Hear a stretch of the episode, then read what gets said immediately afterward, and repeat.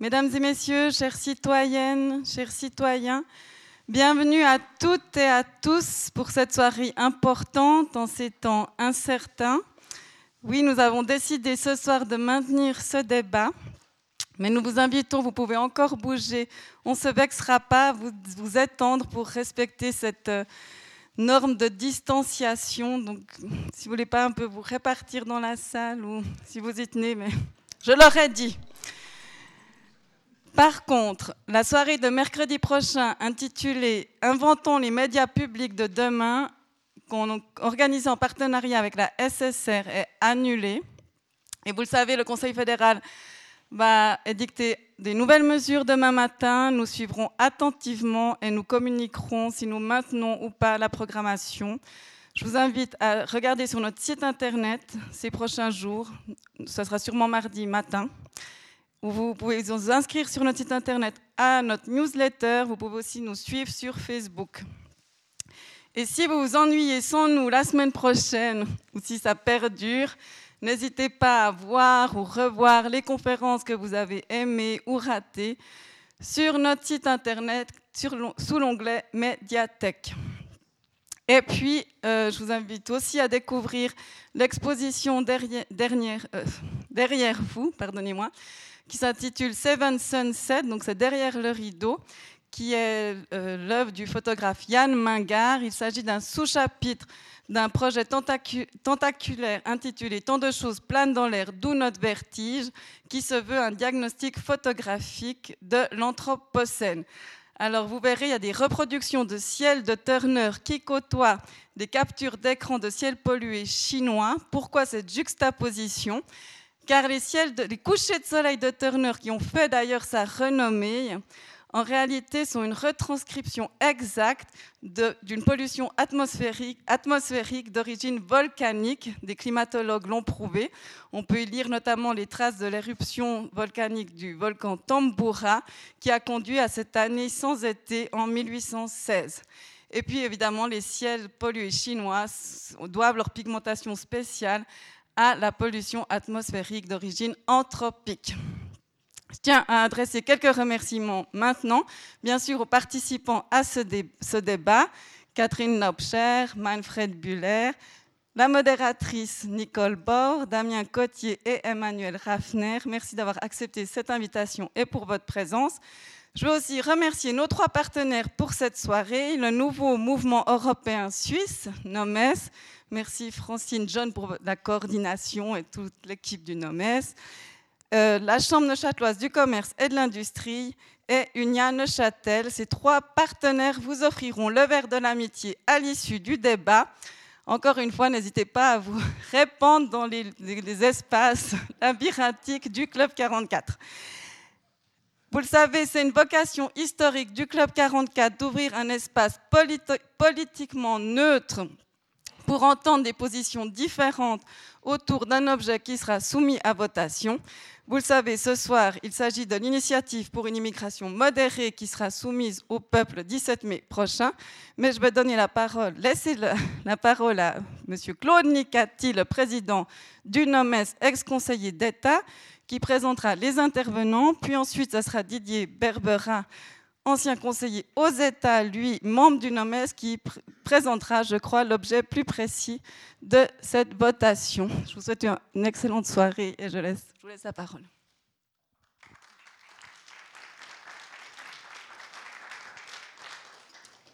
Merci, merci beaucoup, Club 44, de nous accueillir. Quand je vous entendais, madame, ça m'a rappelé une conférence que je devais faire où je parlais après, c'était sauf le président, le directeur de l'ECAP, et plus il parlait, plus sur le discours que j'avais préparé, je biffais des trucs en disant, parce que ça, c'est déjà été traité. Madame a déjà à peu près fait les trois quarts de ce que je voulais vous dire ce soir, donc je serai relativement bref. Donc je n'ai pas d'entrée spéciale malgré ma dernière fonction politique.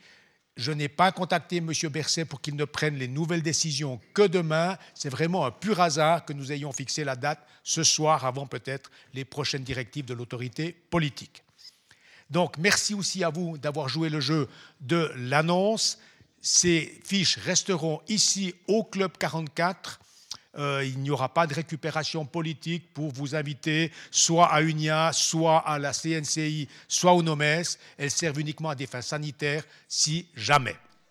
Donc vous ne recevrez pas de nouvelle pub pour Homo ou je ne sais, parce que vous êtes inscrits ce soir. J'aimerais saluer quelques représentants de l'autorité politique. Je salue, il s'est mis au premier rang, M. Tomégère, président du conseil communal de la Grande Béroche. Je profite aussi de saluer la première citoyenne de la ville de la Chaux-de-Fonds, Madame Monica, Monique pardon, Gagnebin. Merci aux autorités politiques de la Chaux-de-Fonds, notre lieu ici, d'être présente. Et je salue aussi la première citoyenne de la commune de la Grande Béroche. Vous allez me dire, c'est facile, c'est votre femme, mais qui se trouve aussi ici. Merci chérie de monter ce soir. Voilà. Se sont excusés j'ai invité toutes les grandes communes de notre canton. Elles ont toutes joué le jeu. J'ai des tas d'excuses, en particulier le Conseil d'État qui a déjà de nombreuses manifestations et j'ai cru comprendre qu'ils étaient un petit peu sous l'eau aussi.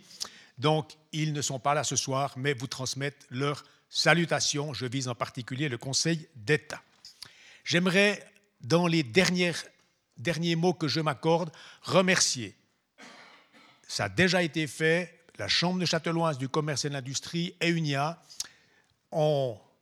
d'avoir pu ensemble mettre sur pied cette soirée. Ça n'a posé aucun problème. Je le salue, c'est très neuchâtelois. Merci, merci à UNIA, merci à la Chambre de Châteloise du commerce et de l'industrie de s'être associés à cette soirée. Les participants, eh bien, vous les, vous les connaissez, on a voulu vraiment un panel relativement large à la fois un politicien, on a voulu un homme d'entreprise, je vise M. Emmanuel Raffner, patron propriétaire de l'entreprise Lawener, si sur le bas du canton, nul n'est parfait, vous allez me dire, en particulier pour les chauds de vous avez une filiale dans le haut? Pas, pas, encore. On a un petit atelier au Cerneux Péquignot. Voilà. Il, Quand même. Ça s'appelle Sauver la mise. Merci, merci M. Lawener, euh, M. Raffner, pardon. Damien Cotier, notre conseiller national euh, PLR Neuchâtelois, je remercie notre hôte étranger, si tant est que le canton de Berne puisse être étranger. Monsieur, non, mais je, suis un Bernois, donc je m'excuse. Hein. Et comme on dit. Hein. Donc, merci beaucoup à monsieur Manfred Buller, ancien conseiller national UDC bernois, de venir défendre l'initiative ce soir. Euh, c'est pas rien, merci d'être là. Non, vous êtes. Et comment dire ça? Vous, êtes, vous représentez le parti qui soutient l'initiative et c'est pour ça que vous êtes seul ce soir. N'avais pas, pas d'autres, entre guillemets, pas personne à me mettre sous la main, mais d'autres intervenants officiels qui défendaient cette position-là. Et je salue aussi Madame Catherine Lopcher, représentant UNIA Neuchâtel. Les noms vous sont connus. Alors maintenant, je vais céder la parole à Didier Berberin, qui va vous présenter très succinctement de quoi on parle ce soir, d'où ça vient, ce que c'est, et après on lance le débat. Didier, c'est quand tu veux. Oh. Merci Claude, merci à tous d'être venus malgré les menaces qui règnent sur la santé publique. Je serai extrêmement bref parce que l'idée, c'est pas qu'un ancien politicien vous dit ce qu'il pense de l'initiative, c'est simplement présenter en quelques mots l'initiative, suite à quoi ça permettra à tout le monde d'avoir à peu près le, texte d'initiative dans la tête pour après écouter les arguments des pour et des contre. Donc le 31 août 2018, l'UDC déposait son initiative populaire, dont le titre officiel est Initiative pour une immigration modérée, qu'on appelle aussi Initiative de limitation, d'ailleurs c'est même dans les, dans les euh, panneau de l'UDC, on parle d'initiative de limitation. Celle-ci était munie de 116 139 signatures. Vous savez qu'il faut 100 000 signatures, donc il y en avait plus que ce qui était nécessaire. Le texte de l'initiative, je ne vais pas vous le relire parce que vous l'avez euh, sous les yeux. Simplement, c'est deux articles de la Constitution qui seraient modifiés ou introduits. L'article 121b, qui euh, vous dit que la Suisse règle de manière autonome l'immigration des étrangers. Ça, c'est un peu un postulat de base, comme quoi il n'y a pas d'accord normalement concernant la question des étrangers. La ligne A2 de l'article 121b vous signale qu'aucun nouveau traité international ne sera conclu et aucune nouvelle obligation ne devrait être contractée qui accorderait un régime de libre circulation des personnes à des ressortissants étrangers. Donc simplement, c'est pour bloquer toute nouvelle, euh, tout nouvel accord qui devrait être contracté par le Conseil fédéral et ensuite validé par les chambres fédérales. Et la ligne 3 vous dit que les traités internationaux, les autres obligations de droit international qui existent ne pourront pas être modifiées ni étendues de manière contraire aux deux alinéas précédents. Et ensuite, vous l'avez vu, on a des dispositions transitoires, c'est-à-dire c'est des dispositions qu'on trouve à la fin de la Constitution, qui sont une sorte de mise en œuvre temporelle notamment de l'article 121. Et cet euh, article 197, chiffre 2, euh, vous signale que tout d'abord, euh, des négociations seront menées afin que l'accord du 21 juin 1999 entre la Confédération suisse d'autre part et la communauté européenne et ses États membres d'autre part sur la libre circulation des personnes cesse d'être en vigueur dans les 12 mois qui suivent l'acceptation de l'article 121b, dont on a parlé tout à l'heure, par le peuple et les cantons. Et si cet objectif n'est pas atteint, le Conseil fédéral devrait dénoncer l'accord visé à la ligne 1 dans un délai supplémentaire de 30 jours. Ça signifie que si cette initiative est acceptée le 17 mai euh, prochain, le Conseil fédéral a jusqu'au 17 mai 2021 pour terminer les négociations avec l'Union européenne afin de se départir de l'accord sur la libre circulation. Si cela n'est pas possible, le Conseil fédéral devra dénoncer dans un mois cet accord, donc jusqu'au 17 juin 2021. Dans son message, euh, qui est, pour ceux qui ne savent pas ce que c'est qu'un message, c'est un rapport aux chambres fédérales du 7 juin 2019, le Conseil fédéral a recommandé le rejet de cette initiative et lors du vote final du 20 décembre dernier, le Conseil national a rejeté l'initiative populaire par 142 voix contre 53 et deux abstentions et le Conseil des États par 37 voix contre 5 et deux abstentions. Donc, en résumé, le Conseil fédéral et les chambres recommandent au peuple et au canton de rejeter cette initiative. J'ai terminé. Merci beaucoup. Je prends celui-là. Voilà, merci beaucoup euh, Didier, et puis merci pour ces présentations. On va passer dans le, au vif du sujet, puisqu'on a nos, nos intervenants ici qui vont vous présenter. On va commencer par leur, euh, leur, demander à tous de donner leur position. On va les chronométrer pour qu'ils ne soient pas trop longs, pour que d'emblée ce soit bien cadré. Et puis on va demander à Claude Nicati d'agiter la clochette quand euh, chacun d'eux aura dépassé 2 minutes 30 et, on passera la parole au suivant. Et puis on a quand même euh, décidé qu'on allait donner un petit peu plus de temps à Monsieur Manfred Buller, puisqu'il est le seul qui va défendre cette initiative, donc il aura droit au double du temps euh, que les autres. Et puis je vais commencer par, euh, Damien Cotier. lui demander sa position, parce que j'ai appris hier d'ailleurs que vous êtes aussi membre du Conseil de l'Europe, non seulement conseiller national, mais également membre du Conseil de l'Europe. Donc vous êtes, à mon avis, tout à fait bien pour parler de ça ce soir. Merci. Bon, ce n'est pas, pas l'Union européenne. Hein. Euh, Didier Berbera, d'abord bonsoir et merci de l'invitation. Ça me fait très plaisir d'être là pour discuter de ce sujet qui est important. Et c'est aussi agréable de parler d'autre chose et de penser un peu à autre chose que, que la crise sanitaire actuelle. Et donc, mais si je me mets trop près, ça va être trop fort et je vais assourdir les gens. Cette distance, d'accord. Voilà. Du coup, j'ai plus que deux minutes. Voilà, j'espère Monsieur Larsen s'est invité. On peut mettre un peu moins fort, peut-être? Non, je l'ai éteint. Ah, voilà.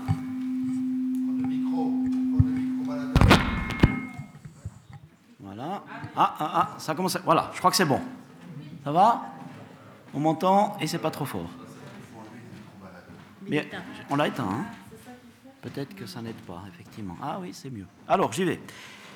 Donc merci de l'invitation. Je ne pense pas que c'est une initiative de limitation, comme euh, son titre l'indique. Euh, il arrive parfois que l'étiquette du produit vous, vende quelque chose de magnifique, ce n'est pas exactement ce qu'on a dans le, dans le contenant. Euh, en réalité, je pense que c'est une initiative de résiliation et que c'est une initiative de récession.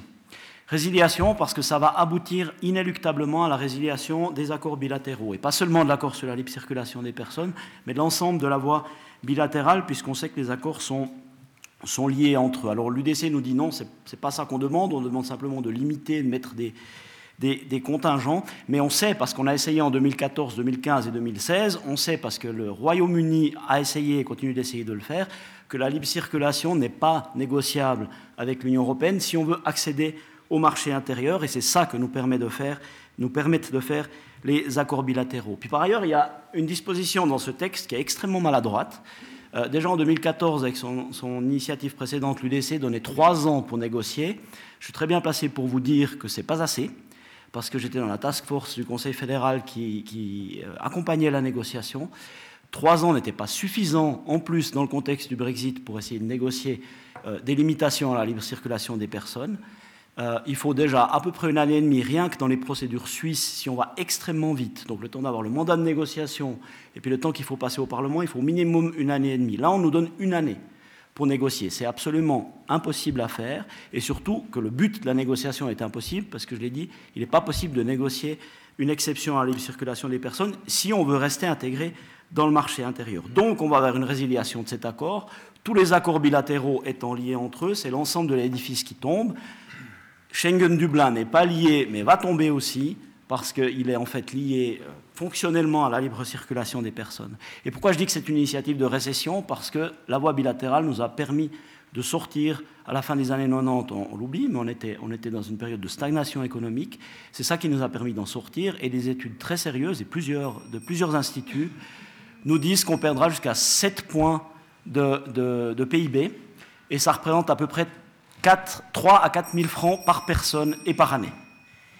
Merci, je pense qu'on a quelques... Sans les accords bilatéraux, pardon, je finis ma phrase. Merci, euh, on a déjà quelques éléments. Très bien, on va peut-être de l'autre côté de l'échiquier avec Catherine Laubcher et euh, qui représente les syndicats.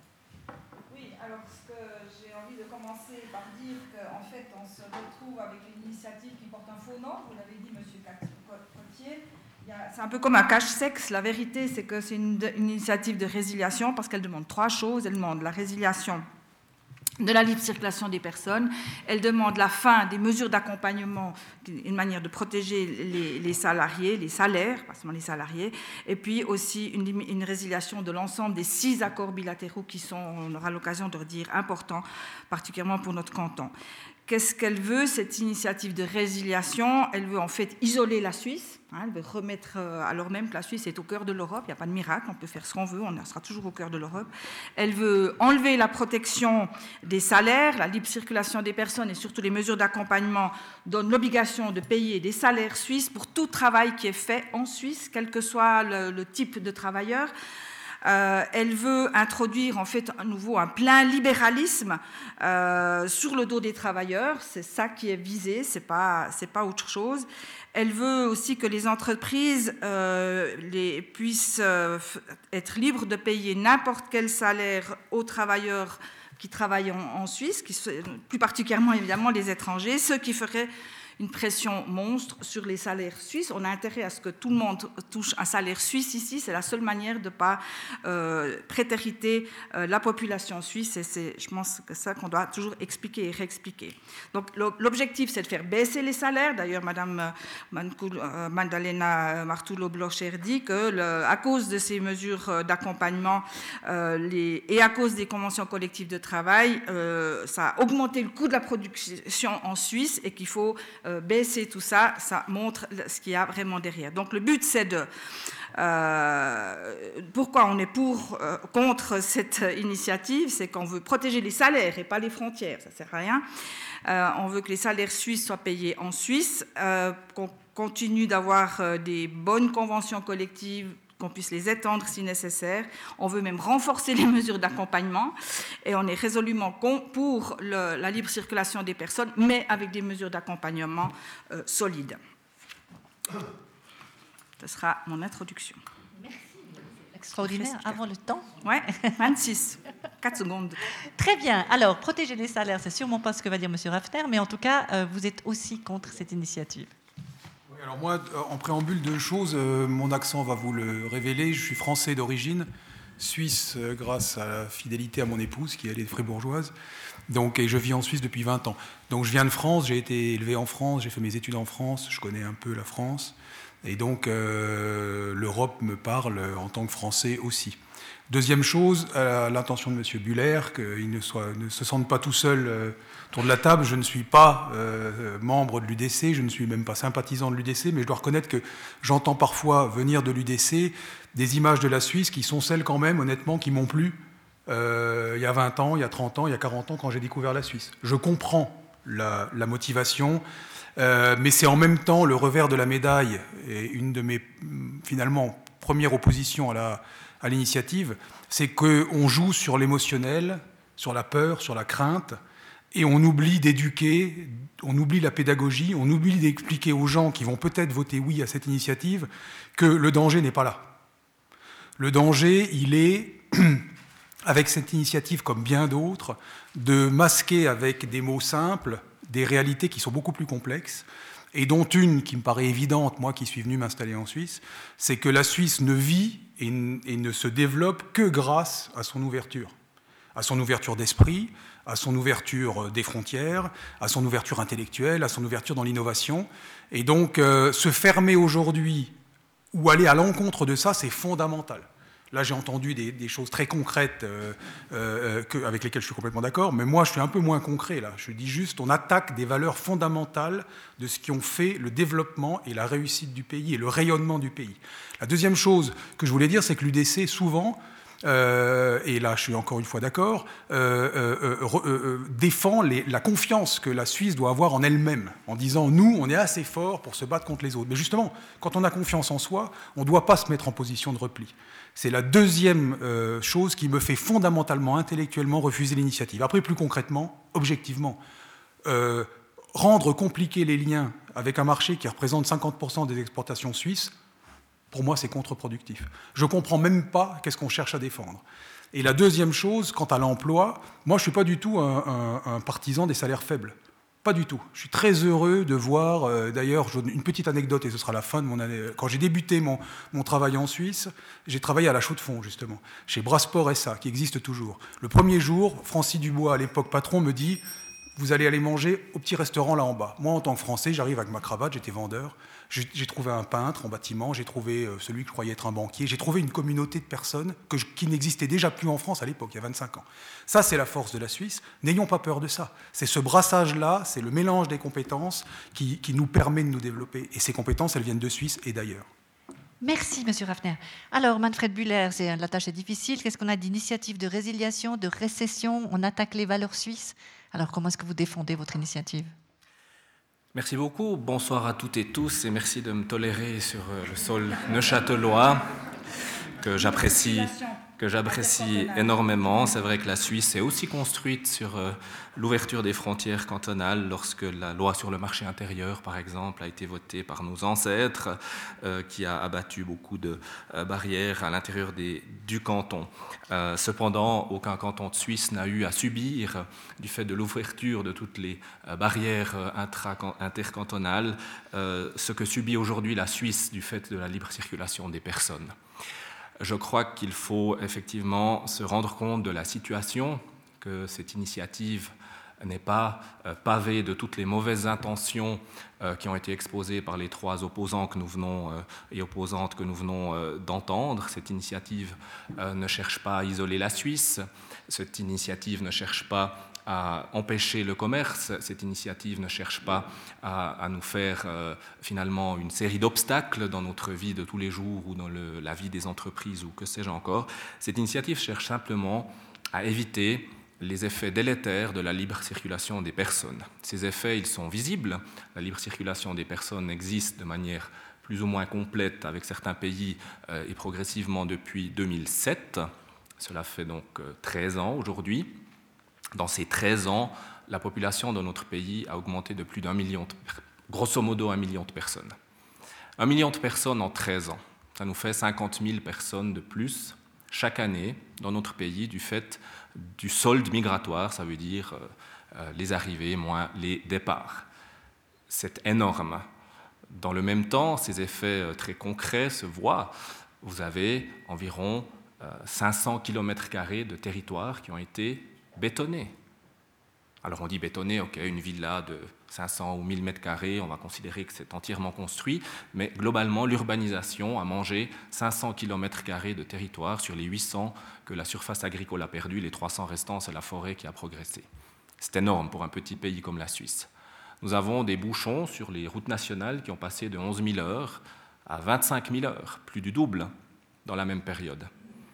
Nous avons un chômage qui est aujourd'hui très bas, mais qui, a, euh, qui est resté finalement plus élevé euh, que ce qu'il aurait pu être si nous avions eu moins de pression avec des gens qui viennent euh, de l'étranger pour travailler en Suisse. Nous avons un solde de personnes qui ne travaillent pas.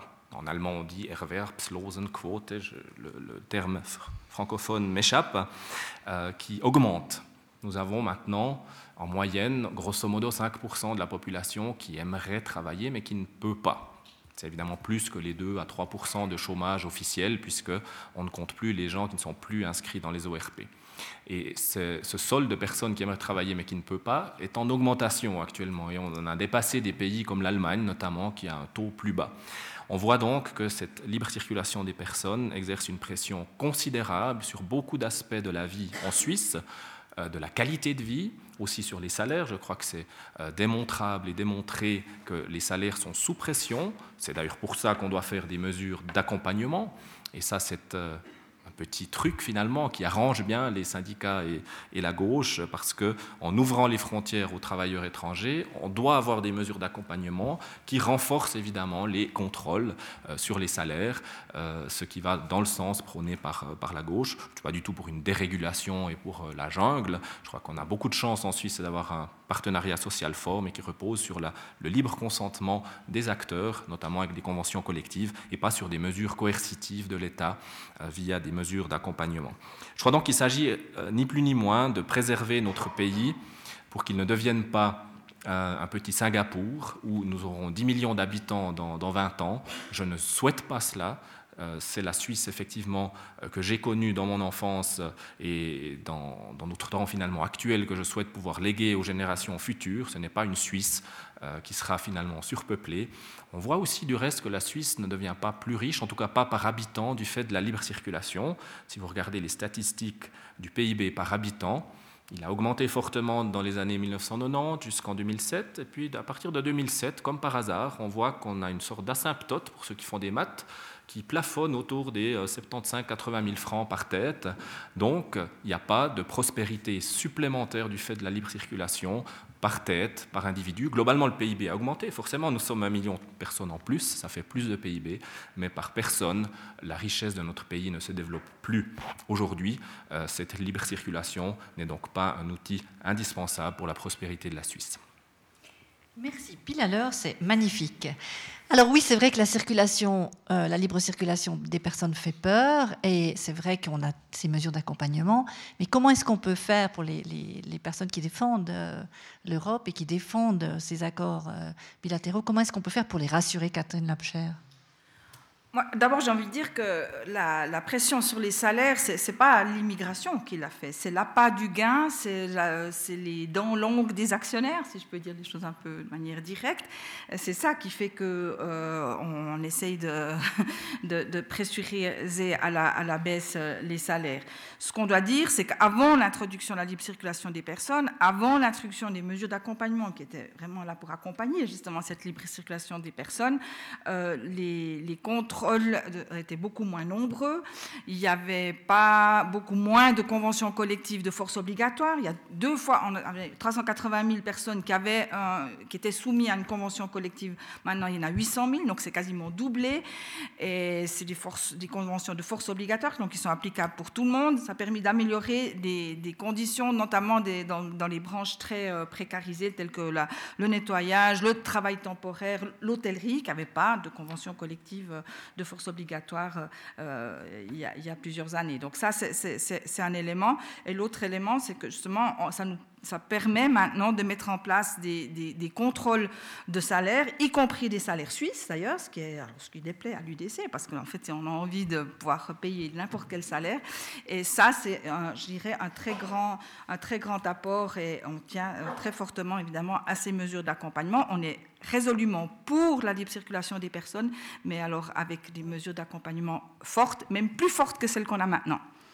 Alors, du côté des entreprises, M. Raffner, qu'est-ce que vous répondez à cette inquiétude et à l'opposition des syndicats? Parce que vous allez les avoir, euh, ces oppositions. Bah, moi, je vois les choses un tout petit peu différemment, même carrément différemment. Euh, la réalité, elle n'est pas là. Elle n'est pas dans les théories, l'accompagnement. La réalité, elle est dans la qualité des hommes et des femmes qu'on embauche et qu'on paye, et dont on a besoin. Et ça, je comprends la, la volonté syndicale, politique, en tant que responsable, d'essayer d'encadrer ça c'est une démarche qui est noble, que je respecte, mais, elle ne sert à rien, franchement. Parce que aujourd'hui, quand on a un homme ou une femme au bon endroit, qui fait bien son boulot dans une entreprise, je peux vous dire que n'importe quel chef d'entreprise fera tout pour la garder ou le garder à sa place, et même mieux que ça, la faire évoluer ou le faire évoluer. Les mesures d'accompagnement, etc., sont utiles certainement pour une frange marginale de la population dont il faut tenir compte, ceux qu'il faut aider, ceux qui n'ont pas les moyens, ceux qui sont dans des situations précaires, ceux qui n'ont pas de formation, ceux qu'il qui faut aider à, franchir la première marche. Là, oui, d'accord, mais n'en faisons pas une généralité. C'est pas comme ça qu'on pilote le marché du travail. Le marché du travail, il est l'expression individuelle de chacun sur les qualités qu'il a à exercer sa fonction et à s'intégrer. Une entreprise, c'est une, c'est une entité vivante. C'est la somme de plusieurs personnes qui ne ressemblent pas juste à l'addition des gens qui la composent. Et une entreprise, c'est un équilibre hyper instable. Euh, euh, chaque personne, pour moi, dans mon entreprise, je les connais tous, euh, mais même si j'avais une entreprise où je ne pourrais pas tous les connaître, si j'avais 1300 personnes, je sais quand même que chaque département, chaque division, c'est un ensemble, comme dans un syndicat, comme dans un parti politique, comme dans n'importe quelle société humaine. On remplace pas comme ça les gens uniquement parce que il est, il est français ou il est machin ou il est, ou il est payé moins cher. Ça n'est pas comme ça ça fonctionne. Ça fonctionne comme ça pour une petite partie de la, population qu'il faut défendre, mais alors à ce moment-là, faisons un cas particulier pour ces gens-là, mais pas une généralité. Euh, euh, voilà comment moi je vois les choses, en tout cas comment je les vis au quotidien dans mon entreprise. Alors Damien Cotier, vous représentez la politique, donc vous avez cette responsabilité par rapport aux inquiétudes qui qui peuvent se manifester dans la population. Qu'est-ce que vous répondez Votre parti défend évidemment la libre circulation sans trop de mesures d'accompagnement. Donc qu'est-ce que vous pouvez répondre pour rassurer cette population? Les inquiétudes sont légitimes. Et on ne vit pas dans un monde où tout va bien tout est parfait. Les accords bilatéraux mettent aussi effectivement une certaine pression. Sur les salaires, il faudrait être un tout petit peu plus nuancé parce que les salaires moyens, ils ont augmenté plus après le début des accords bilatéraux qu'avant. Donc il faut quand même aussi voir les choses telles, qu'elles sont. Économiquement, c'est plutôt un avantage pour l'ensemble de la population. Moi, j'ai un peu de la peine quand j'entends M. Buller venir nous dire que quand on écoute l'UDC, c'est toujours la faute des étrangers. Le bétonnage du pays, ce serait les étrangers. Plus de trafic, ce serait les étrangers. La pression sur les salaires, ce serait les étrangers. Aujourd'hui, on nous dit euh, l'environnement et le CO2, c'est les étrangers. Et quand j'écoutais M. Koppel ce matin au Conseil national, le coronavirus, c'était les étrangers. Donc tout vient des étrangers. La réalité, c'est que le bétonnage du pays, chaque citoyen suisse avait à peu près, il y a une trentaine d'années, 35 mètres carrés à disposition dans son logement. Aujourd'hui, on est à 50. La taille des appartements augmente. Le trafic, la plupart des personnes n'habitent plus dans le, village ou dans la ville dans laquelle ils travaillent. La plus grande augmentation du trafic ces dernières années, ces 20 dernières années, c'est pour les loisirs, pour l'ensemble de la population et pas que pour les étrangers. Euh, j'ai parlé des salaires euh, tout à l'heure. Euh, les, personnes qui ne travaillent pas assez ou qui ont la peine à, travailler, euh, la réponse, c'est, on l'a dit tout à l'heure, c'est des mesures d'accompagnement. Il y a tout un programme qui est en train d'être mis en place pour lutter exactement sur ces questions-là, sur toutes ces questions-là. Euh, sur la question du, mitage du territoire, il y a la nouvelle loi sur l'aménagement du territoire qui lutte là contre. Sur la question des transports, il y a le fonds d'infrastructure ferroviaire qui est capital pour cette région, qui a permis d'obtenir des crédits fédéraux absolument indispensables. Euh, la loi sur l'aménagement du territoire, l'UDC était contre. Le fonds d'infrastructure ferroviaire, l'UDC était contre. Le Parlement est en train de voter des mesures pour les chômeurs âgés, ces 30 ponts, qui permettent aux, personnes qui seraient en dessus de 60 ans, mais qui ne sont pas encore euh, euh, la possibilité d'avoir leur retraite ou la, VS, de, ne pas devoir aller aux services sociaux, l'UDC s'y oppose. Euh, il y a des mesures qui sont en train d'être mises en place pour favoriser la, main-d'œuvre nationale, que les gens qui sont déjà en Suisse, d'ailleurs qu'ils soient suisses ou étrangers, soient favorisés pour revenir dans le, dans le, marché du travail. L'UDC s'y oppose. Alors j'ai un petit peu de peine à entendre ce message qui consiste à dire tout serait la faute des étrangers et il suffit de fermer les frontières, d'abord parce qu'on sait que ce n'est pas vrai, et deuxièmement parce qu'il y a des mesures à mettre en place, et c'est ça la réponse à votre question, au niveau national, et que là, systématiquement, le parti qui s'y oppose, c'est l'UDC. Alors, réponse à l'UDC. Merci beaucoup. Je, crois que M. Cotier, euh, avec tout le respect que je lui dois, on a failli se croiser au Conseil national. Euh, j'espère que ça sera le cas un jour. Euh, il y a quand même quelques problèmes dans l'argumentation. Premièrement, j'aimerais corriger une fake news qui est clairement répandue ici. On n'est pas en train, si on supprime la libre circulation, de résilier tous les accords bilatéraux. On parle de sept accords qui sont liés avec la libre circulation. Euh, c'est les accords bilatéraux 1. On parle de transport terrestre, transport aérien, obstacles techniques au commerce, marché public, agriculture et recherche. Stop, c'est tout. Il y a plus de 100 accords supplémentaires. On pourra parler des détails, des avantages et inconvénients de ces, euh, de, ces, de ces accords. Il y a plus de 100 accords autres euh, bilatéraux, il y a les bilatérales 2, etc., Schengen-Dublin, tout cela n'est pas concerné euh, par une éventuelle résiliation. Donc voilà, ça c'est une correction importante. Mais je crois quand même qu'il faut revenir. Un million de personnes de plus dans ce pays en 13 ans, ce n'est pas quelque chose qui est juste là, quelque part dans l'air, sans la moindre conséquence quand j'écoute M. Cotier, j'ai l'impression que ce million de personnes n'a pas besoin d'habiter, n'a pas besoin de se déplacer, n'a pas besoin de faire quoi que ce soit, et qui a donc aucun effet, et que nous serions de mauvaise foi à l'UDC. Moi, je, dis, je retourne la question. Je dis si nous n'avions pas ce million de personnes supplémentaires dans le pays, mais que nous avions une stabilité de la population. Euh, très légère croissance et pas une croissance délirante comme c'est le cas actuellement, nous n'aurions pas besoin de lois aussi restrictives pour l'aménagement du territoire. Nous n'aurions pas besoin d'autant de milliards pour élargir nos autoroutes et renforcer les transports publics. Tout cela serait beaucoup plus facile. On est en train de nous dire, de nous reprocher, de nous opposer finalement à des mesures qui sont euh, euh, des emplâtres sur des jambes de bois qui combattent des symptômes que l'on crée à cause de la libre circulation. Nous, nous préférons nous attaquer à la racine de ces difficultés pour dire maintenant stop, nous avons un pays qui fonctionne, nous n'avons pas besoin d'être 10 millions ou 15 millions euh, dans 50 ou 100 ans pour être heureux en Suisse, euh, sinon nous aurons vraiment de graves problèmes euh, tels qu'ils se manifestent déjà aujourd'hui. Quand même, on a quand même le sentiment que vous êtes un peu des, pyromanes, vous n'avez pas peur, vous êtes tellement confiant sur le fait que tout va bien se résoudre et qu'il n'y aura pas de souci avec l'Union européenne. Est-ce que vous n'êtes pas un peu des pyromanes dans le, dans le système? Aucunement. Je crois que la Suisse a existé et existait avant les accords bilatéraux. Nous avions un système qui euh, régulait, euh, qui régulait l'immigration euh, jusqu'en 2003-2007. Donc c'est pas un autre monde, c'est tout à fait contemporain pour tous les gens qui sont dans cette salle. et nous avions la possibilité d'accueillir les personnes dont nous avions besoin pour notre économie. Parce que je rappelle quand même, et ça on oublie, sur le million de personnes qui sont restées en Suisse du fait de la libre circulation ou rentrées en Suisse, 20% sont globalement par des gens qui viennent de l'Union européenne, des personnes qualifiées. On dit toujours on manque de personnes qualifiées. Oui, c'est vrai, mais même sans libre circulation, la Suisse est libre de faire venir ces personnes. Il n'y a pas de problème. Il n'y a aucun obstacle, aucune frontière n'est fermée. Si nous avons besoin de gens qualifiés pour l'économie, je vous assure qu'on va les laisser rentrer. Le reste, ce sont des travailleurs peu qualifiés, et puis globalement, environ la moitié des gens qui rentrent à travers la libre circulation dans notre pays avec l'Union européenne sont des gens qui ne travaillent pas. C'est le regroupement familial, ce sont peut-être des gens qui font des études et autres. Donc on a euh, cette illusion de croire qu'on a absolument besoin de cette immense masse de travailleurs. Non, c'est finalement euh, une relativement petite partie que nous pourrions accueillir tout à fait souverainement et librement, même si nous n'avions pas la libre circulation. Catherine Obcher en fait, euh, l'UDC, vous voulez l'immigration euh, des gens qualifiés, vous voulez l'immigration des gens qui font un travail qu'aucun Suisse ne veut plus faire, il faut quand même dire qu'il y a des boulots que les Suisses ne veulent plus faire. Euh, mais, et puis vous voulez tout ça sans aucune règle de protection à côté. Et j'aimerais dire que les règles de, protection, les mesures dites d'accompagnement, qui avaient un peu un air un peu comme ça suranné du côté de M. Riffner, elles sont, elles sont pour tout le monde. Hein. Elles sont pour les travailleurs non qualifiés comme pour les travailleurs très qualifiés. Il se trouve que je siège à la commission tripartite et au bureau de la commission tripartite. On voit des cas de gens hyper qualifiés, euh, étrangers ou pas étrangers, mais surtout des, on a évidemment plus un œil sur les, étrangers qui, sont, arrivent avec des salaires extrêmement, qui sont engagés à des salaires extrêmement bas et qui font concurrence sur le travailleur euh, euh, suisse, euh, résident ou étranger.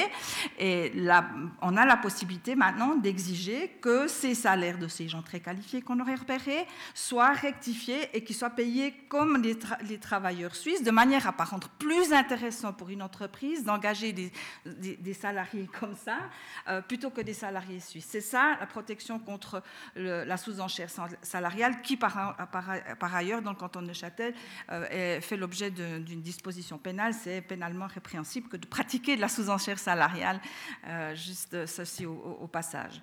Ah, et puis les gens qui travaillent pas et qui, se, qui, qui, remplissent les, les, halls de gare ou je sais pas quoi.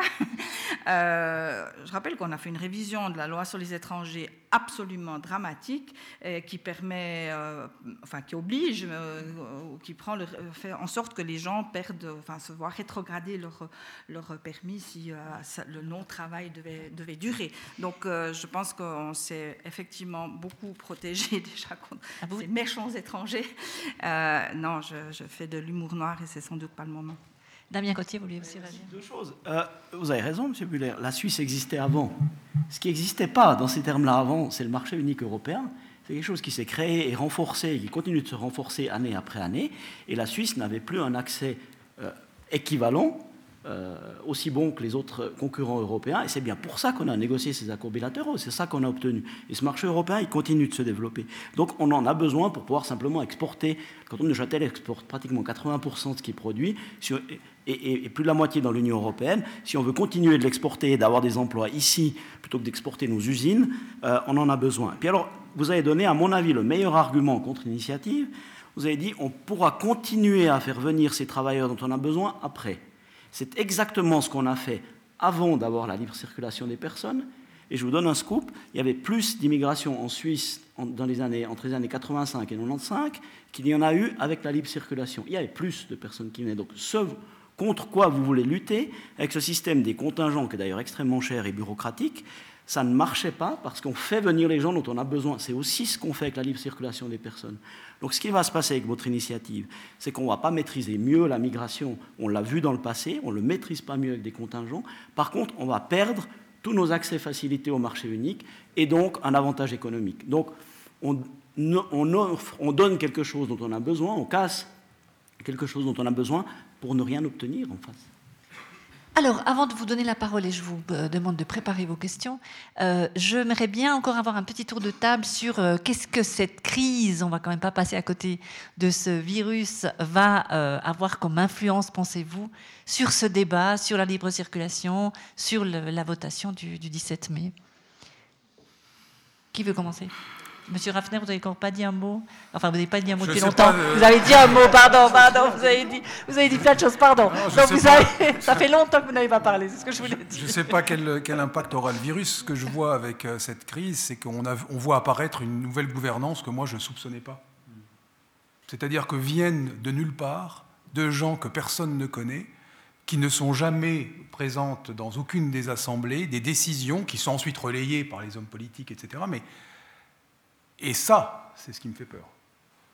On a perdu totalement le contrôle, on ne sait pas contre quoi on lutte, on ne sait pas, euh, on ne mesure pas, et d'ailleurs c'est presque certain, en tout cas si on regarde la Chine, que euh, le, remède est bien pire que le mal.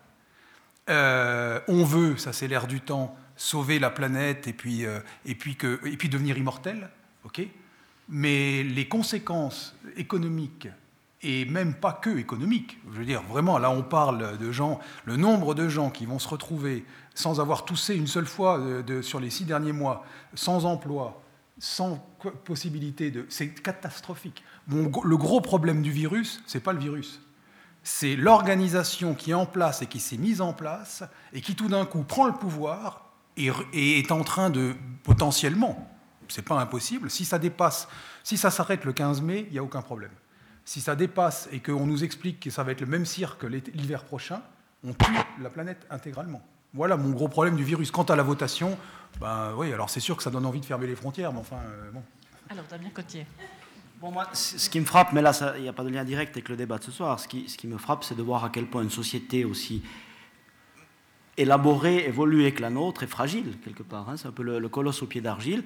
Tout d'un coup, une menace que les gens ne voyaient pas venir déstabilise complètement et en quelques semaines l'ensemble de, la société. Peut-être ça devra nous faire réfléchir aussi sur certaines manières de travailler, des délocalisations, des chaînes de production et d'approvisionnement, euh, où on avait l'impression qu'il suffisait de commander, les choses arrivaient, puis tout d'un coup, il n'y a plus la possibilité. Peut-être que ça va nous, faire réfléchir sur la structure de notre, société. Par rapport au débat de ce soir, moi, ce que je constate au Parlement actuellement, c'est que euh, les collègues de l'UDC essayent d'utiliser cette crise pour faire peur et de dire il faut fermer les frontières. Madame Blorer vient avec un masque au Parlement. Monsieur Echi demande de, suspendre la séance. On devra peut-être le faire, de suspendre la session la semaine prochaine. Mais ce n'était pas nécessaire la semaine passée. Et c'est de l'agitation pour faire peur aux gens, aussi probablement dans la, perspective du 17 mai. Moi, je vois les choses un petit peu autrement. Je remarque que nos entreprises commencent à avoir des sérieuses difficultés et ça va s'empirer et que ce n'est pas le moment d'en plus se couper des accords bilatéraux qui vont nous permettre de, de continuer à exporter nos produits. C'est vraiment pas le moment. Alors, Monsieur Buller, utilisation du Covid-19 pour la votation, pour par l'UDC non, premièrement, je m'appelle Buller, ni Couple, ni Blocher, ni autre chose, donc je ne vais pas euh, m'amuser à commenter les actions et les déclarations de mes collègues de parti. Euh, plus sérieusement, je crois que la situation actuelle met en lumière euh, que certains mythes euh, s'effondre très rapidement. On nous dit, euh, c'est un autre débat, mais ah, nous sommes euh, entourés de pays amis, nous n'avons plus besoin d'armées, etc. Tout va bien en Europe, etc. Toute proportion gardée, ici avec les accords bilatéraux, c'est un peu le même raisonnement. On dit, ah, mais il faut absolument qu'on ait des accords bilatéraux, la libre circulation des personnes, pour que, avec nos amis français, allemands, etc., de, l'Union européenne, tout se passe bien qu'on puisse échanger sans, sans souci. Ben, J'observe que au moindre tout sautement euh, dû à un coronavirus, euh, l'Allemagne va fermer euh, la frontière pour certains produits de première nécessité dont ils disent oh, ça reste en Allemagne, nous avons 240 000 masques dans un conteneur, on ne l'amène pas en Suisse quand bien même euh, il devrait y, arriver. Donc de ce point de vue-là, je crois que ce, mythe que nous sommes entourés d'amis avec lesquels il faudrait surtout jamais se fâcher, ne serait-ce qu'un tout petit peu, ce mythe s'effondre et je crois que ça doit nous, nous obliger à, voir les choses en face et avoir cette, cette confiance pour dire mais la Suisse c'est un pays euh, suffisamment particulier pour qu'il ait des intérêts particuliers, comme tous les autres États les font valoir sans état d'âme, à défendre et de ne pas toujours se coucher ou se, poser tel le lapin devant le bois qui a peur de se faire manger, si, jamais on osait lever le petit doigt face à l'Union européenne dans, un domaine tel que la libre circulation ou un autre. Donc moi, ça m'incite à, prendre confiance et à voter d'autant plus oui le, 17, le 17 euh, mai. Catherine Lobcher moi, je trouve que ça démontre que, bah, les frontières, ne euh, sont pas imperméables. et puis que le, coronavirus démontre ça. Et puis c'est un problème temporaire, alors qu'il va durer euh, plus que ce qu'on pensait il y a deux semaines hein, ou trois semaines. on sent que ça s'accélère. Je ne vais pas du tout sous-estimer, mais c'est un problème sanitaire. Euh, alors que la question migratoire, c'est un problème intemporel. On a toujours eu de la migration. On a eu plein de Suisses qui ont émigré à l'étranger. Nos, nos grands-parents, nos arrière-grands-parents, ils ont été émigrants alors que maintenant on a de l'immigration, donc ça ne date pas d'aujourd'hui. Et puis, c'est pas parce qu'il y a une thématique de pandémie qui doit nous inquiéter, qui doit inquiéter notre économie, c'est sûr qu'on doit euh, remettre en question, la, un, la libre circulation, deux, la protection des travailleurs. Merci. Alors, on va ouvrir le, débat au public. Je pense que Madame Marie-Léa va promener le micro. Alors, annoncez-vous si vous avez des questions. Oui, alors, là-bas. Merci, merci. J'aimerais intervenir en tant que membre du conseil de l'université de Neuchâtel. Vous savez, Monsieur Buller, que la seule matière grise que nous avons, enfin la seule matière première que nous avons, c'est la formation, l'éducation et la recherche. Si euh, votre initiative est acceptée, ça sera la fin de la libre circulation des chercheurs étrangers en Suisse, et vous savez combien nous en avons besoin dans nos institutions académiques, mais aussi dans les instituts de recherche multiples qui caractérisent notre pays. Mais ça serait aussi la fin de la circulation des Suisses, des chercheurs suisses à l'étranger. Vous savez aussi que ça conduira à la fin des partenariat avec les institutions académiques, avec l'Europe, elles sont déjà extrêmement complexes, maintenant. Cela conduira à une insécurité juridique qui est néfaste pour la formation, pour les équivalences, pour, pour la recherche et pour l'innovation. Cela conduira aussi à l'exclusion des universitaires suisses au fonds de recherche européen, alors que ce sont des sommes extrêmement importantes qui sont, qui sont en jeu. Et si nous ne pouvons pas accéder à ces fonds-là, ce sont des, des pans gigantesques de la recherche auxquels nous ne pourrons pas participer et que nous ne pourrons jamais gérer ou mettre en place seuls.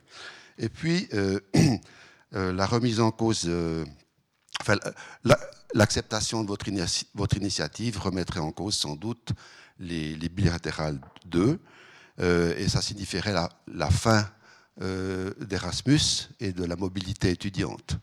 Donc, c'est quand même une initiative qui est extrêmement dangereuse et je ne comprends pas que l'on puisse s'embarquer, en tout cas pour un représentant d'une euh, institution économique, je ne comprends pas qu'on puisse s'embarquer dans une telle aventure. Merci.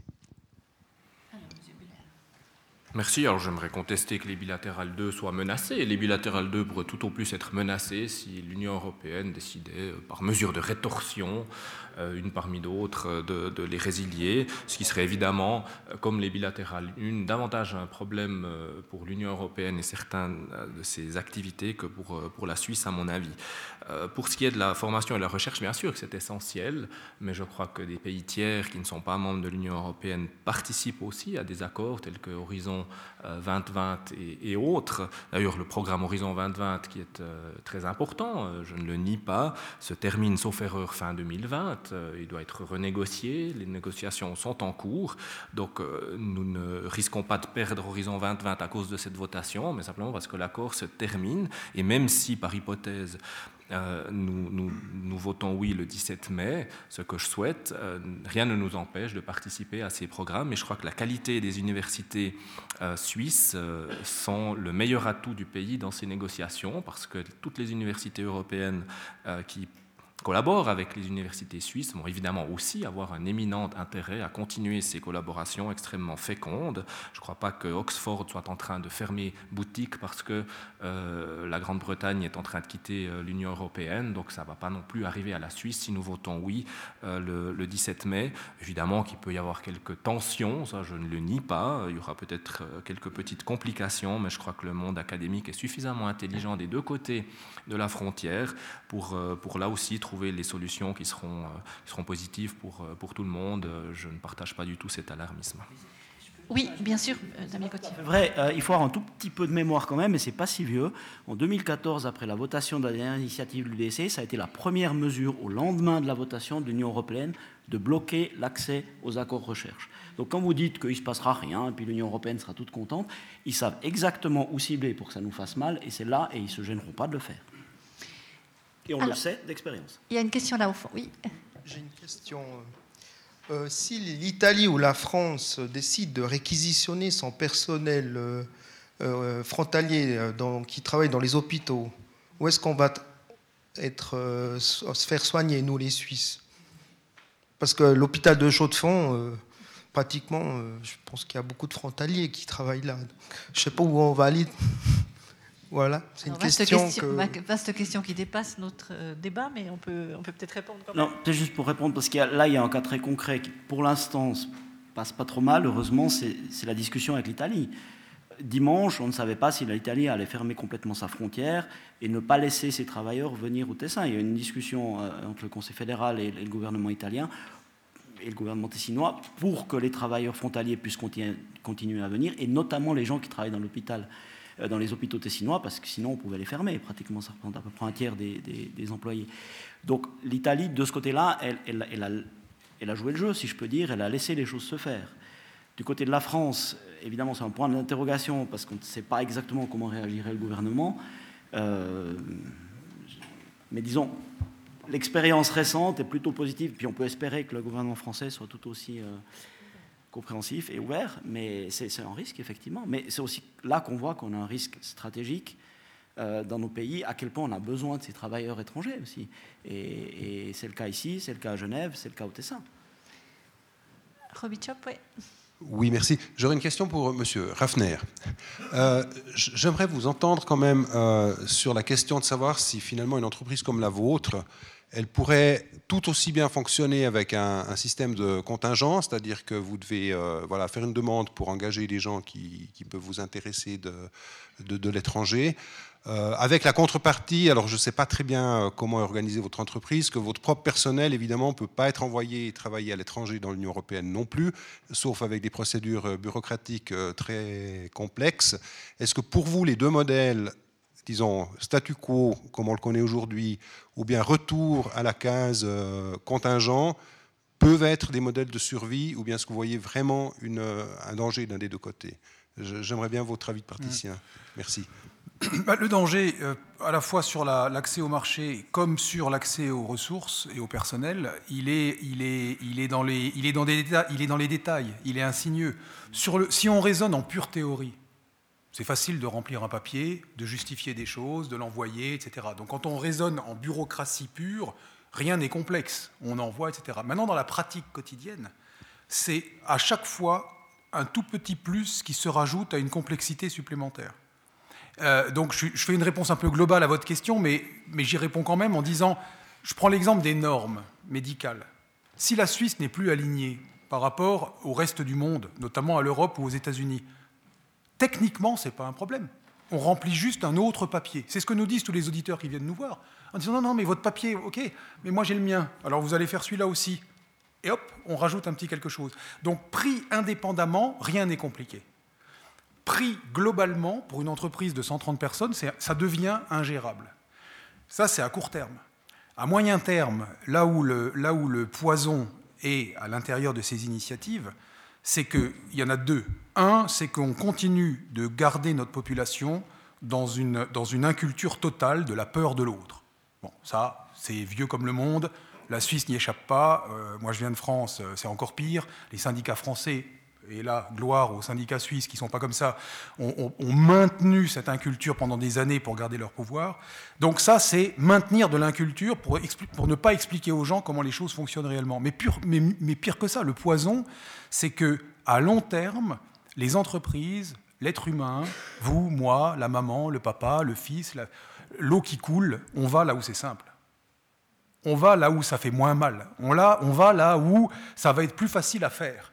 Alors aujourd'hui, on est obligé de faire, moi, mes clients, ils sont, ils sont habitués à, se, fournir chez moi, ils vont se dire, bon, quand même, l'honneur, ah, pas quand même, puis Emmanuel Raffner, puis il est méritant, il a fait son truc. Simplement, à un moment donné, il y aura dans les équipes quelqu'un qui dira, ouais, il est méritant, il a fait son truc, sauf que moi, ça fait deux papiers à remplir, alors que là, j'en ai un en Allemagne qui fait exactement la même chose, et puis là, ça va tout seul. Et donc, tout de suite, ça ne va rien changer, mais dans 2-3 ans, ça va changer. Alors, je suis d'accord avec M. Buller. Hein, ça fait peur quand on se dit, on a un million de personnes en plus en Suisse en 13 ans, qu'est-ce qui se passe Je suis d'accord. Ok, simplement, bon, d'abord, un, ça suit le trend de l'économie, de, la mondialisation, euh, première chose. Deuxième chose, c'est, il faut y voir aussi l'avantage d'avoir permis à la Suisse de continuer de se développer.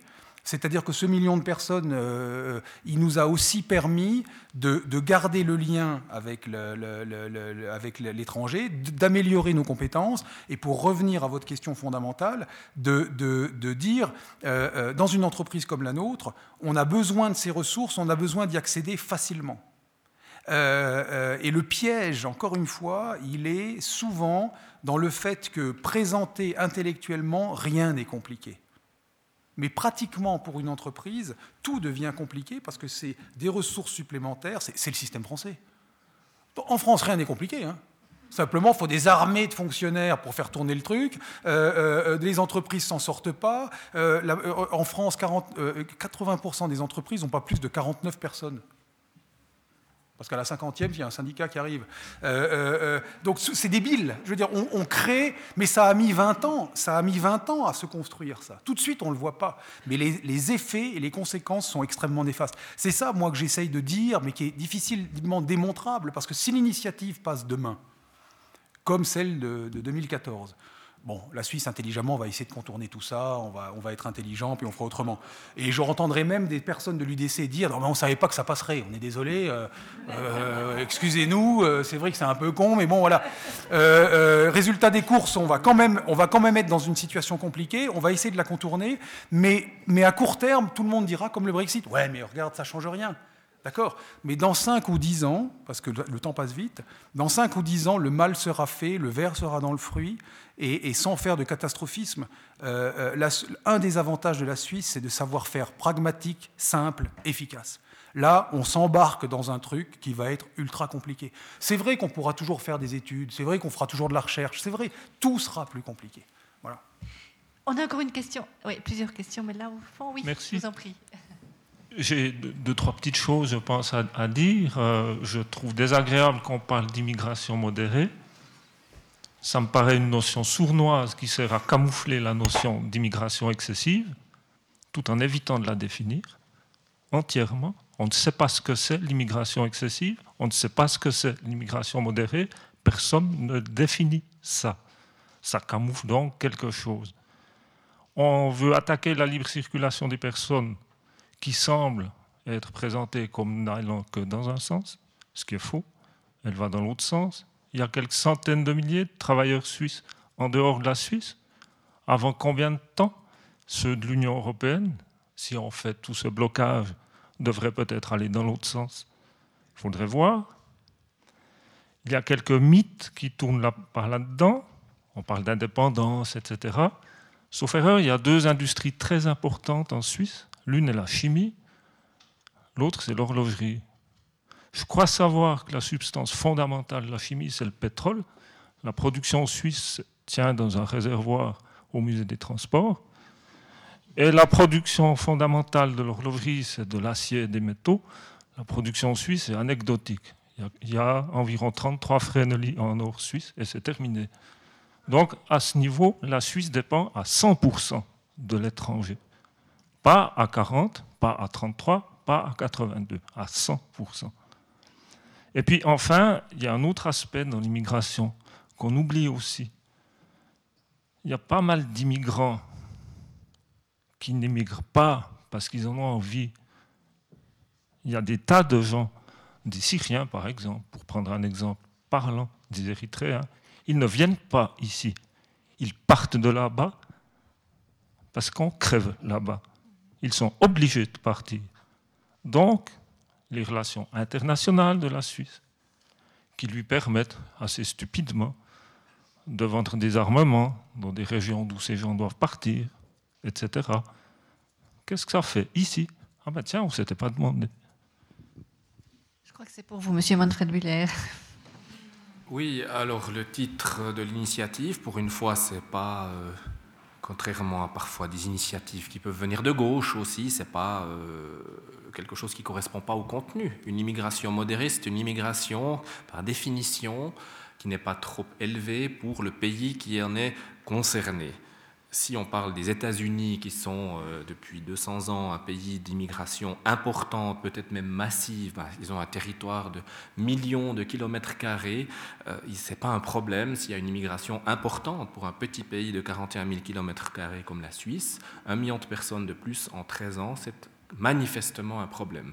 Alors on peut dire, c'est pas grave, c'est normal, on combat les symptômes, c'est une attitude qu'on peut avoir, ce n'est pas une attitude responsable à mes yeux, et je crois qu'il faut, euh, pour euh, partir sur l'autre aspect un peu, Oubliez cette pensée magique qui consiste à dire Ah, mais si on n'a plus la libre circulation des personnes, tout va s'effondrer, on ne pourra plus importer d'acier, on ne pourra plus importer de pétrole, on ne pourra plus rien exporter non plus. C'est totalement faux. Nous avons des centaines, des milliers d'accords de libre-échange, des accords commerciaux et de toutes sortes de nature avec l'Union européenne, des pays en bilatéral avec le reste du monde, qui font que si on touche à un rouage, certes important aux yeux de certaines personnes qu'est la libre circulation, mais un rouage quand même parmi d'autres, euh, rien ne va s'arrêter euh, du jour au lendemain. Évidemment, on aura des mesures de rétorsion, mais nous avons aussi, nous, des leviers à faire jouer. J'aimerais revenir brièvement, très brièvement, sur les six autres accords qui sont liés à la libre circulation des personnes.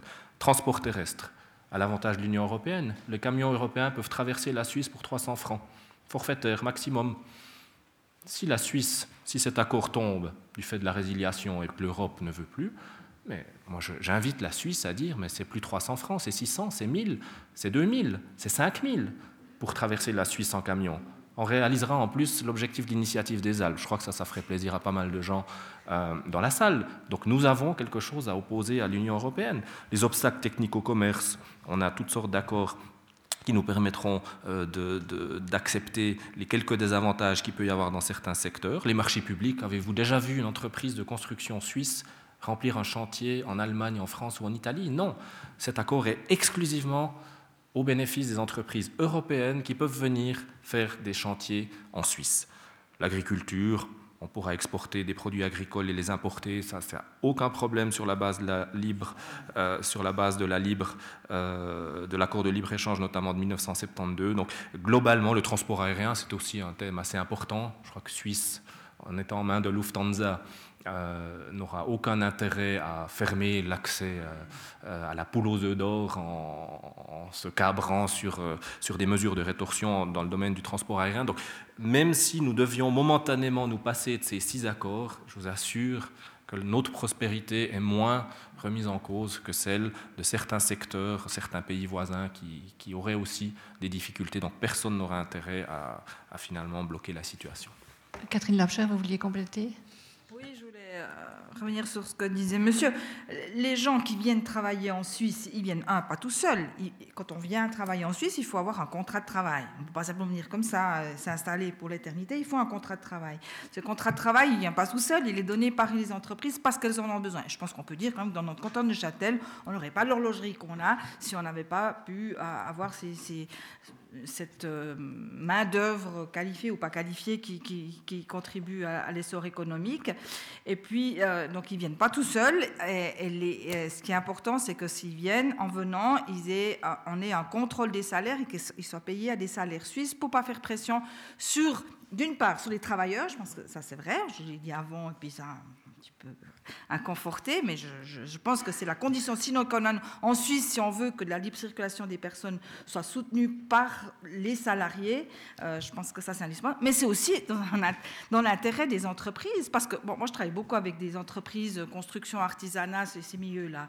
Mais quand vous êtes euh, le, peintre sympa qui respecte les, salaires suisses parce qu'il aime bien ses salariés, puis il trouve qu'ils font bien leur boulot, puis qu'ils râlent pas trop, contrairement à la France, n'est-ce pas?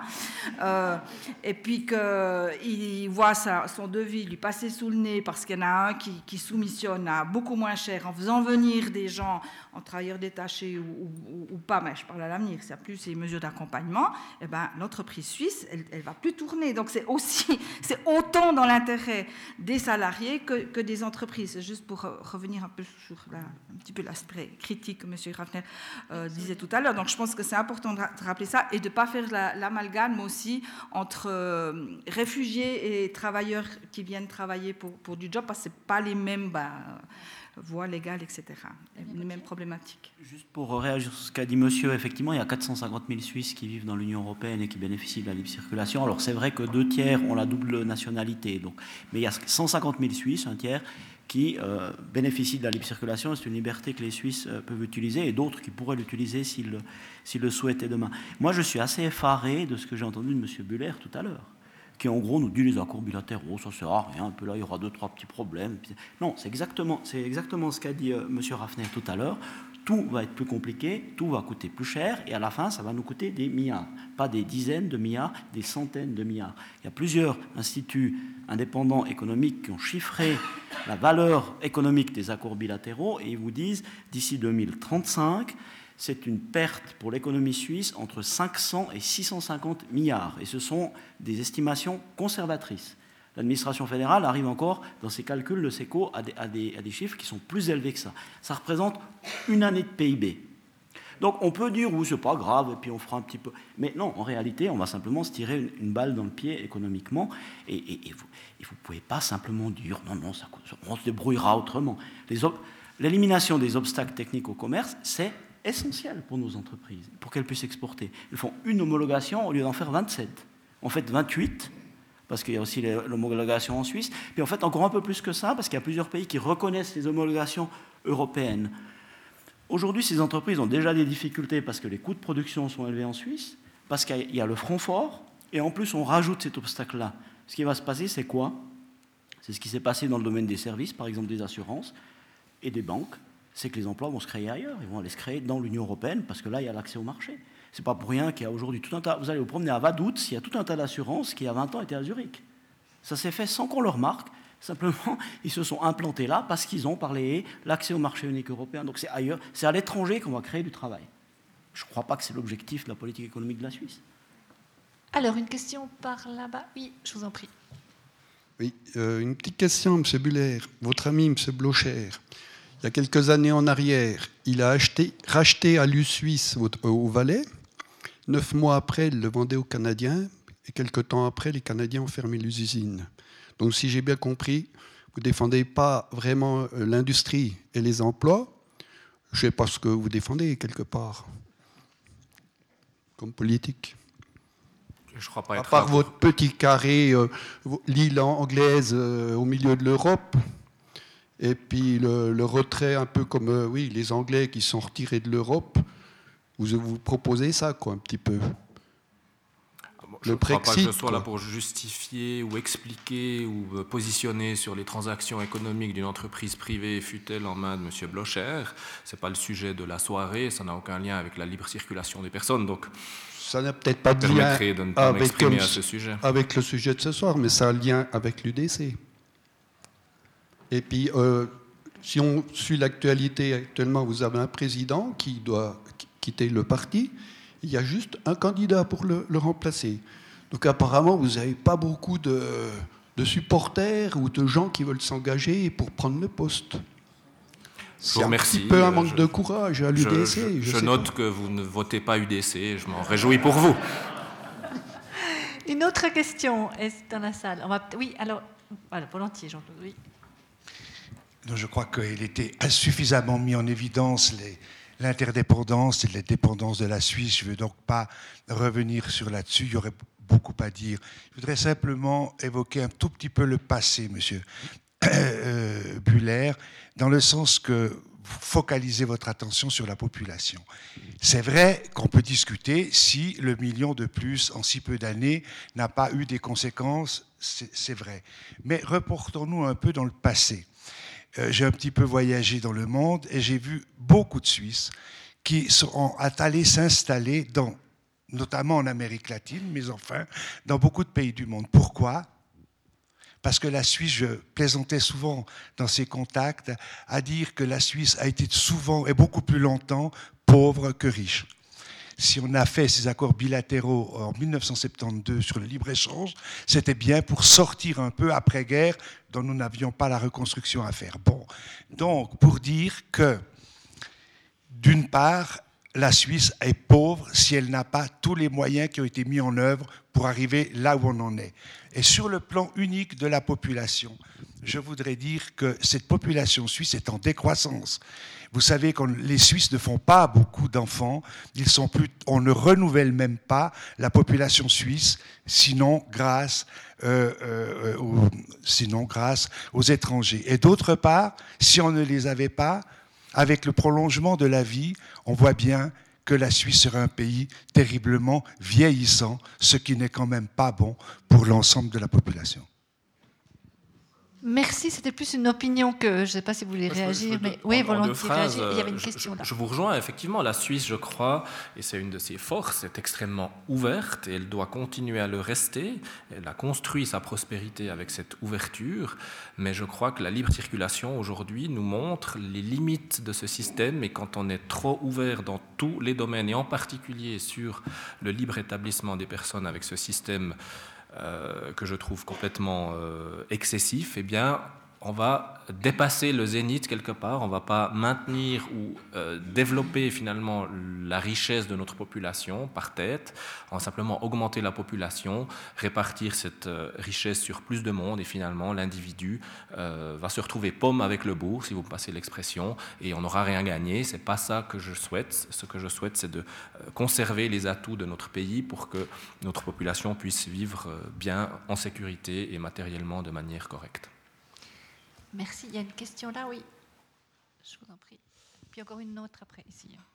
Oui, euh, je regrette un peu que le, que le débat soit, soit euh, déséquilibré parce que euh, ce pauvre monsieur Buller se trouve dans une position un peu difficile, puis ça biaise un peu le, le, débat. Mais je reviens aussi à, la question de, de mon préopinant. Si je dis que votre initiative, parce que je n'aimerais pas tordre les choses, si je dis que votre initiative est une immigration, est une volonté d'immigration choisie en fonction des besoins, c'est ça, je ne trahis pas. Alors vous avez un exemple, parce qu'il faut, toujours vivre un peu sur des exemples. Vous avez l'exemple du Japon. Et le Japon vit exactement comme ça. Ils prennent tant, comme une espèce de marée, euh, tant de, euh, Coréens, euh, notamment, notamment avec la Corée, c'est pour ça qu'ils s'entendent très bien, euh, mais, mais, qui est vraiment choisi pour deux ans, pour trois ans, etc., et qui rejeté. C'est exactement cette politique-là. Vous avez sous les yeux un modèle, puis vous regardez comment il fonctionne. Bah, je suis obligé de dire que c'est un désastre. C'est un désastre démographique, mon préopinant vient de le dire. C'est un pays qui perd 400 000 habitants par année et qui est dans une situation économique difficile à tout point de vue. Donc, c'est un modèle. On l'a, cet, exemple-là. Comment, vous, jugez euh, euh, sous les yeux une telle expérience? C'est évidemment le contre-exemple à ne pas suivre. Une immigration choisie ne signifie pas une immigration restrictive d'une manière aussi délirante que le fait le Japon. Je crois que le Japon est précisément l'exemple qui irait, si je prends un pendule, la libre circulation, c'est le maximum de ce côté, et puis le Japon, c'est le maximum de l'autre côté. Moi, j'aimerais revenir au centre, ah dans une immigration choisie, modérée, mais il ne s'agit pas de mettre des barrières tellement hautes que plus personne ne pourrait venir. Au contraire, il s'agit de vraiment permettre aux personnes qui euh, doivent pouvoir s'intégrer dans notre économie de venir, et aussi de rester durablement, pas simplement de venir, puis de devoir partir à la retraite comme ce pauvre monsieur Baumgartner de la RTS. Non, non, mais c'est pas, c'est, pas, ça fonctionne pas comme ça. Mais ça fait rien. C'est vraiment selon vos, ça fonctionne pas avec euh, trop restreint ou pas trop restreint. C'est exactement selon ce que vous dites. Alors, on, peut, on peut le penser, ce que vous dites. C'est, tout à fait. Hein. je, crois que la Suisse n'a jamais eu avant la libre circulation et la politique migratoire du Japon, et c'est en tout cas pas le modèle que je suivrai. Non, mais, le, mais le risque du vieillissement, il existe. Ah, précisément, quand, je dis qu'au moins on devrait pouvoir conserver une stabilité, voire une légère croissance et pas une croissance délirante de la population, c'est précisément ça. Je ne souhaite pas que la population suisse vieillisse outre mesure et nous devons effectivement, nous sommes tant que nous ne faisons pas assez de bébés entre Suisses, ma nous devons effectivement avoir une certaine immigration, mais elle doit être modérée, c'est l'objectif de la, de la fameuse initiative. Je question, M. Buller. Alors, c'est quoi une immigration modérée qui n'est pas délirante? Parce qu'aujourd'hui, le solde migratoire de l'Union européenne, c'est 30 000 personnes. Non, c'est faux, ça vous arrange parce que la dernière année était un peu plus basse que les autres. On a eu des années à 80, pratiquement 90 000 personnes. La moyenne sur, oui, en 2013, 13 ans, c'est 50 000. On a la, moyenne sur, la moyenne sur 13 ans, c'est 50 000. 50 000, c'est la ville de Bienne chaque année. La ville de Bienne chaque année. Je vous propose qu'on arrête les batailles de chiffres. C'est peut-être, euh, on laissera peut-être les gens aller vérifier. Mais on a encore deux questions. Je vous propose de prendre, propose de prendre les deux. Donc oui, là, monsieur, je vous en prie. Oui, moi je veux parler. Donc, euh, on a dit d'un million d'immigrés. En fait, euh, l'industrie suisse, elle absorbe ces, ces personnes-là. Et dans le cas où on va accepter cette initiative, donc le 1 million, ça sera des immigrations des entreprises, comme c'était cité. Mais par contre, moi, avec l'UDC, dans quel sens? Dans le sens où il y a certainement des, des avantages sur l'immigration qui s'est passée quelques années en arrière. Et c'est là que vous avez donné vos arguments. Dans l'autre sens, moi, je veux dire, je voterai non, mais par contre, il faut que tous ces arguments-là, il devrait y avoir des actions politiques pour la tenir au moins dans le futur, et c'est ce que je voulais dire. Merci. Merci. Est-ce que vous voulez juste, monsieur Peut-être s'il y a les actions derrière, donc les partis du oui, oui, bien sûr. Non, mais je ne veux pas répéter ce que j'ai dit avant. C'est les actions qui sont prises actuellement par le gouvernement et par le Parlement suisse, aussi par les cantons d'ailleurs et les partenaires sociaux, pour accompagner, alors toutes les mesures d'accompagnement dont on a parlé avec, mais par exemple cette proposition qui passe cette session euh, euh, au Parlement fédéral, euh, cette mesure pour les chômeurs âgés, pour que ces personnes aient une rente pont qui, favorise, si possible, leur réinsertion dans le marché du travail, mais si ça ne marche pas, pour qu'elles puissent vivre dignement. Et c'est exactement le type de mesures qu'il faut prendre, c'est-à-dire on, accompagne la libre circulation des personnes et ce marché économique assez dynamique avec des mesures nationales qui fonctionnent. On investit dans les transports publics, euh, euh, c'est les mesures que j'ai citées avant, on a une nouvelle loi sur l'aménagement du territoire qu'il faut maintenant qu'il faut mettre en place, etc., etc. Donc toutes ces actions-là, malheureusement, encore une fois, auxquelles toutes ces mesures, euh, l'UDC s'est opposé, c'est des mesures qu'il faut mettre en place, et ça, c'est notre souveraineté, on peut le faire tout seul, on n'a pas besoin de l'Union européenne, on doit le faire, et on le fait. Et vous avez parfaitement de raison de dire qu'on doit continuer. Alors, je vous propose une toute dernière question, à moins que quelqu'un soit vraiment frustré, mais il y a une question là. Alors, ce sera la dernière. J'ai une question de. Euh, Monsieur Buller, vous avez dit que c'est la circulation, les bouchons ont doublé en 10 ans pour un million de personnes en plus. Alors moi, je ne comprends pas, c'est un million de personnes en plus, ça fait 12%, 12 d'augmentation de la population. Mais doubler les bouchons, où ça, où toutes ces personnes sont très productives le matin et puis sont en train de contribuer à l'économie en faisant les bouchons tous les matins d'aller d'un point A à B pour aller travailler. Moi, je ne comprends pas cette statistique. Peut-être que vous pouvez l'expliquer. C'est le chiffre de l'Office fédéral des routes non, mais qui, la recense, de dire qui recense les perturbations sur les routes nationales. Donc, euh, on peut passer de 11 000 à 25 000. Puis, il se trouve que c'est la période dans laquelle un million de personnes se sont installées dans notre pays. Il y a quand même une corrélation, il y a quand même une certaine causalité. Ça me paraît clair. Euh, et puis, la deuxième partie de la question, c'est de se dire que on a 80 000 francs par tête d'habitant fois 1 million de personnes sur 10 ans. Ça fait 80 milliards. Hein. Euh, où c'est qu'on va chercher cette croissance de l'économie, sachant que le taux de chômage n'a pas beaucoup augmenté ni diminué durant ce temps-là. C'est 2,5% qui est une des plus basses de l'Europe. Euh, sans cette, cette venue de population qui est productive en Suisse, où on allait chercher cette croissance, et je la pose généralement au panel dans son ensemble. Quoi. Alors, ce sera peut-être la manière de conclure. Alors, où a-t-on été chercher cette croissance L'un après l'autre? Monsieur Raffner, peut-être? Non, moi, pour conclure, je redis ce que j'ai dit pour recommencer, c'est-à-dire que je, pense que le nom à cette initiative, c'est avoir confiance en la Suisse et, soutenir sa croissance. C'est exactement ce que vient d'expliquer monsieur, au-delà des chiffres. Euh, on ne fait pas tourner la Suisse sans euh, cette euh, de manière contrôlée. Pardon, Madame Lobcher, parce que je suis d'accord que dans un certain nombre de domaines qui ne sont pas les miens, l'accompagnement, etc., sont utiles. Je suis complètement d'accord. Il faut réguler, comme vient de le dire également Monsieur Cotier. Il faut, il faut, voilà, à nos propres initiatives, avoir un marché qui soit un marché euh, euh, euh, maîtrisé. Mais on a besoin de ces, ressources externes, pas seulement des compétences qualifiées, mais aussi de toutes sortes de compétences. Et je crois qu'il faut maîtriser notre, notre fonctionnement interne, mais, mais, mais avoir confiance en nous, c'est dire non à cette initiative. Parce qu'en plus, comme l'a dit monsieur, on ne sait pas ce que ça veut dire, modérer. C'est très juste. Euh, c'était peut-être le premier truc à dire au tout début. Euh, ça ne veut rien dire. Euh, et donc, au-delà des chiffres, c'est de continuer à maîtriser notre mode de fonctionnement interne et à être conscient que nous n'existons que par notre ouverture et par l'intelligence qu'on peut avoir à signer nos accords. Damien Gauthier le mot de la fin. Pour conclure, M. Buller a eu parfaitement de raison de dire que la Suisse doit conserver ses atouts un de ses principaux atouts, c'est les accords bilatéraux, donc il faut refuser cette initiative. Très bien, Monsieur Buller. Alors, le mot de la fin pour vous Après, bien sûr. Je laisse la. Non, non, non, non, je vais finir avec. Euh, Allez-y. Oui, voilà.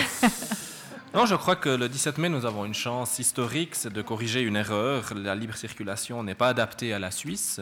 Avec euh, un oui dans l'urne le 17 mai, nous pouvons cesser de combattre les symptômes de la libre circulation et des problèmes qu'elle crée, mais euh, de combattre euh, la véritable origine des difficultés. L'exemple le plus parlant, à mon avis, c'est cette rente pont pour les travailleurs âgés.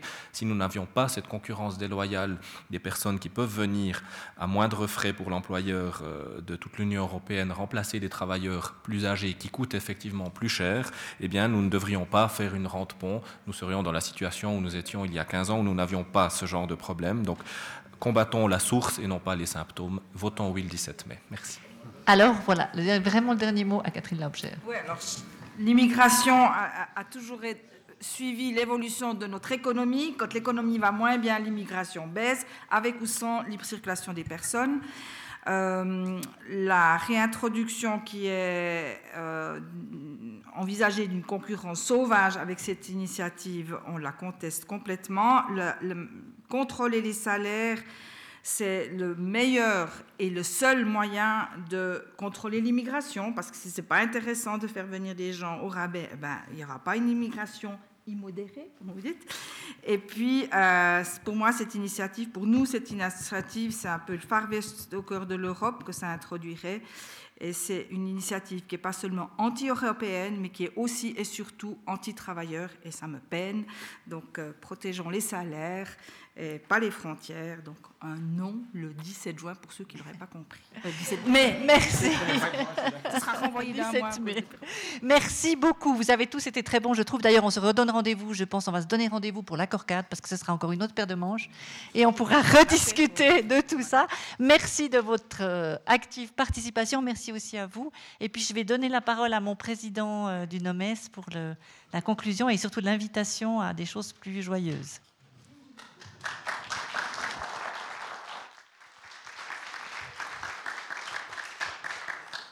Un grand merci aux orateurs. Il y a une tradition incontournable dans le canton de Neuchâtel. On repart toujours avec de l'élixir de la région. Donc, Madame, Monsieur les débatteurs, j'ai pour chacun, y compris celle qui a présidé ce soir, le blanc, l'œil et le rouge. Vous ne repartirez pas sans celui-ci. Et maintenant, au nom d'UNIA, merci à UNIA. Au nom de la CNCI, merci à la CNCI. Et je crois que la facture va aussi venir chez nous pour le NOMES. Vous êtes toutes et tous cordialement invités à un apéritif qui se tient dans cette direction-là, dans la salle. Vous allez facilement la trouver. Merci à vous.